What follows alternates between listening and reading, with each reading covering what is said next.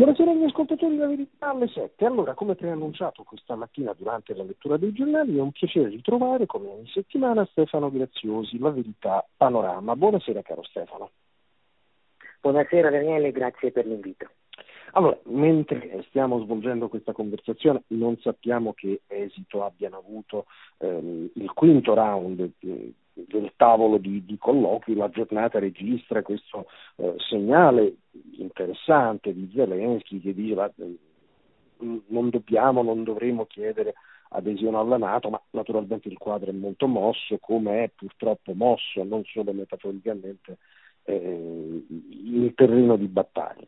Forse ecco, vale la pena eh, concentrare la nostra conversazione su due aspetti. Il primo è il post eh, incontro di Roma tra i eh, plenipotenziari eh, eh, statunitense e cinese.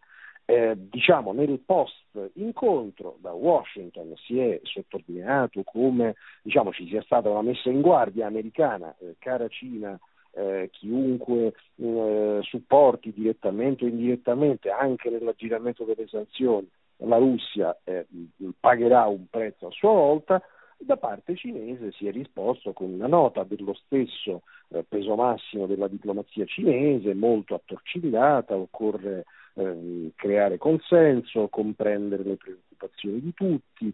Che, che, che bilancio trai 24 ore dopo? La mia paura è che, eh, spero di sbagliarmi, eh, ma la mia paura è che l'amministrazione Biden sotto sotto stia cercando sempre più di coinvolgere Pechino nella mediazione.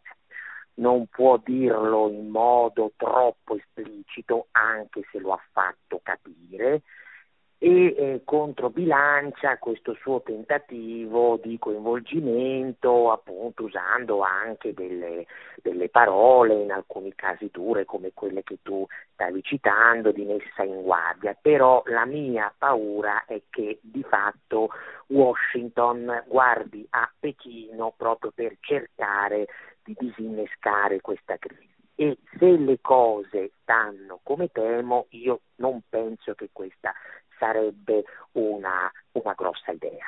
Non sarebbe una grossa idea per una serie di ragioni che cerco di numerarti il più sinteticamente possibile.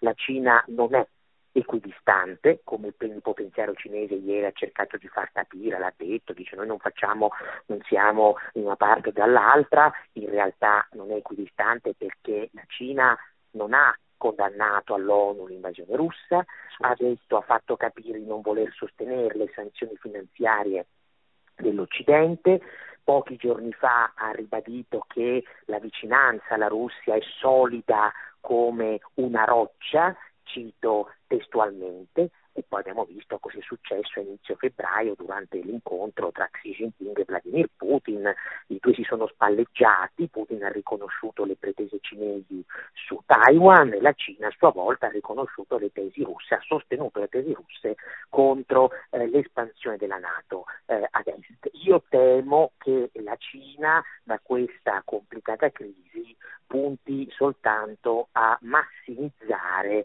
eh, il suo tornaconto eh, geopolitico. E questo sinceramente mi lascia insomma abbastanza, abbastanza inquieto, voglio dire, concludo, eh, il New York Times pochi giorni fa ha riferito per esempio che a dicembre l'amministrazione Biden avrebbe condiviso con la Cina materiale di intelligence riservatissimo per cercare di spingere la Cina a convincere Mosca a non invadere. E abbiamo visto poi come è andata a finire. Certo, certo.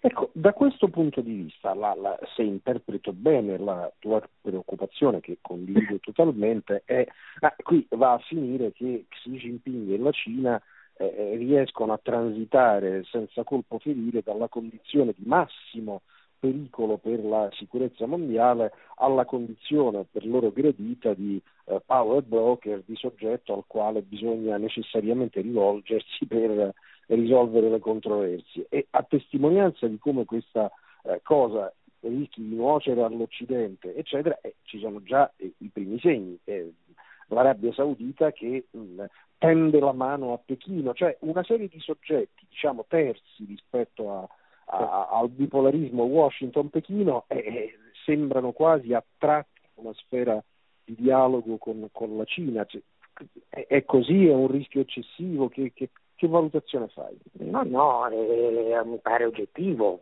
Ricordiamoci che l'altra settimana Biden, questo lo ha rivelato il Wall Street Journal, aveva cercato al telefono le leadership eh, di, di, dell'Arabia Saudita e degli Emirati Arabi per la questione dell'aumento della produzione di petrolio e si sono fatti negare, hanno battuto la porta in faccia l'Arabia Saudita è dall'inizio che su questa aggressione russa ha una posizione totalmente ambigua, sì, poi all'ONU ha votato la risoluzione, questo va detto, però poi di fatto il giorno dopo ha subito detto no vabbè ma io voglio fare da, da, da mediatrice. Eh, gli Stati Uniti di Biden sono sempre più isolati, il problema non, soltanto, eh, non sono soltanto gli scricchioli pesanti nel blocco transatlantico, perché alcuni commentatori analisti parlano di compattamento, insomma, fino a un certo punto sì, qualcosa si è visto ma molto poco per adesso. Ma questo è un tema che riguarda, come dici tu, anche il Medio Oriente, cioè aree rispetto a cui eh, gli Stati Uniti avevano una storica influenza, ma anche fino ai tempi di Trump, eh, voglio dire, qui non parliamo di, di secoli fa, in questo momento si stanno totalmente sfilando dall'influenza americana per passare appunto all'orbita eh, sino-russa. E questo è un tema che dovrebbe essere tenuto presente e se mi consenti è anche una conseguenza, restando al Medio Oriente, dell'accordo sul nucleare con l'Iran che l'attuale eh, presidente americano ha, ha voluto rilanciare a tutti i costi, anche se ancora non è stato rilanciato, ma quell'apertura di credito all'Iran così prematura, senza contropartite, beh, adesso iniziamo a vedere quali sono gli effetti. Ah beh, certo, perché nella logica di Riyadh tu non mi aiuti rispetto alla vicenda dello Yemen, mi provochi certo. accordandoti con l'Iran. E, certo. certo, certo. Senti, spostiamo quadrante e cambiamo, diciamo così, eh, cattivo del mondo col quale qualcuno pensa di rapportarsi. E improvvisamente che, che facciamo? Improvvisamente è cambiato l'orientamento di alcuni verso il regime del Venezuela. Come funziona questa storia? Diciamo che è l'altra faccia della medaglia, cioè sono due problemi che si tengono rispetto a quello che dicevamo prima. Joe Biden ha eh, inviato una delegazione in Venezuela, siccome è in crisi per la questione dei prezzi dell'energia, ha avuto la bella pensata bella in senso ovviamente ironico, di andare da Maduro e di dire vabbè forse ti allento le sanzioni eh, così che insomma però tu mi dai una mano a, eh, con, con, la, con, la, produzione di petrolio eh, nel contrastare il caro energia che insomma attanaglia gli Stati Uniti già da prima aveva detto dell'invasione russa, è da agosto che Biden combatte col caro energia piccolo particolare, beh, ci sono due paradossi in questa apertura, in questa sorta di distensione col Venezuela. Il primo paradosso è di principio. Eh, Biden in campagna elettorale aveva criticato Trump accusandolo di farsela con i dittatori, di essere amico di leader autoritari, che lui una cosa del genere non l'avrebbe mai fatta, beh, non mi risulta che Maduro sia esattamente un leader liberal democratico. E mi fermo qui. E poi c'è un tema di cortocircuito geopolitico, cioè il Venezuela è uno stretto alleato della Russia, ha dei dei strettissimi legami, legami, con la Cina e ha anche dei legami con Hezbollah e quindi indirettamente anche con l'Iran. Quindi da un punto di vista proprio di strategia, decretare come ha fatto Biden l'embargo eh, energetico alla Russia e contemporaneamente aprire la Venezuela di Maduro è un cortocircuito, è una follia, è un'assurdità totale.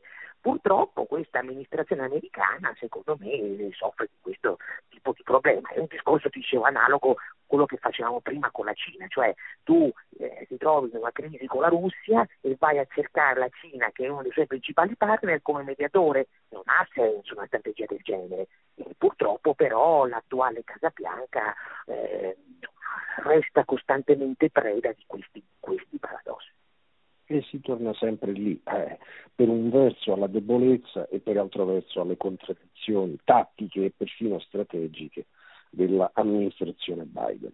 Allora, finisce qui la chiacchierata di questa sera con Stefano Graziosi, che ringrazio. Per chi vuole ci risentiamo, ci risentiamo domani mattina con la lettura dei giornali, l'appuntamento più importante in edicola, anzi domani essendo mercoledì, appuntamento doppio col settimanale Panorama e col quotidiano La Verità, dove troverete proprio la firma di Stefano Graziosi che saluto e ringrazio ancora. Ciao Stefano, buon lavoro.